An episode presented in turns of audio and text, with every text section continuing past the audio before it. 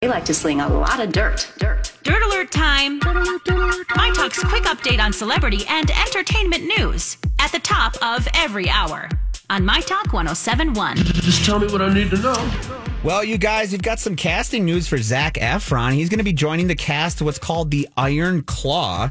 And this is going to be about the Von Erich family. They were a big part of the wrestling world. Oh, you know, yeah. so yeah, so we might get to see Zach Efron in some, you know, Wrestling, t- Wrestling tights, yeah. Do you know this family? the Von Erich family. Yeah, they were pretty influential in, in the 60s and getting everything kind of kind of like locally here like the Yeah. Mm-hmm. the Gagne, the Ga- Vern Gagne and all those guys. But yeah, so this will be this will be pretty interesting and they also mentioned that Zach's reportedly working on along a movie alongside Nicole Kidman that's going to be an untitled comedy for Netflix. So Zach and Nicole Hey, Kidman way together. to go, Zach. Yeah, now we're going to get down to Top Gun news here. We were, we've been talking a lot about Miles Teller and the offer and how great he looks in Top Gun. The Did you- last episode is tonight. I know.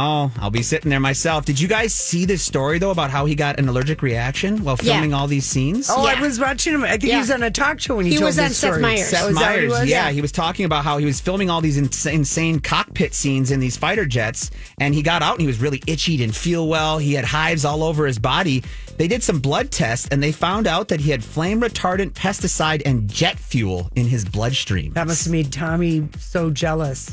That's true. He did. He did immediately tell Tom Cruise his findings that it would happen. How but- does that happen? My they didn't gosh. tell he didn't res- tell us why it happened or how but man he's he's got the irish skin too so it's very oh, sensitive very sensitive, sensitive skin, Maybe so just came in contact. Wow, it that's could have just wild. rubbed up against him you Yeah. know?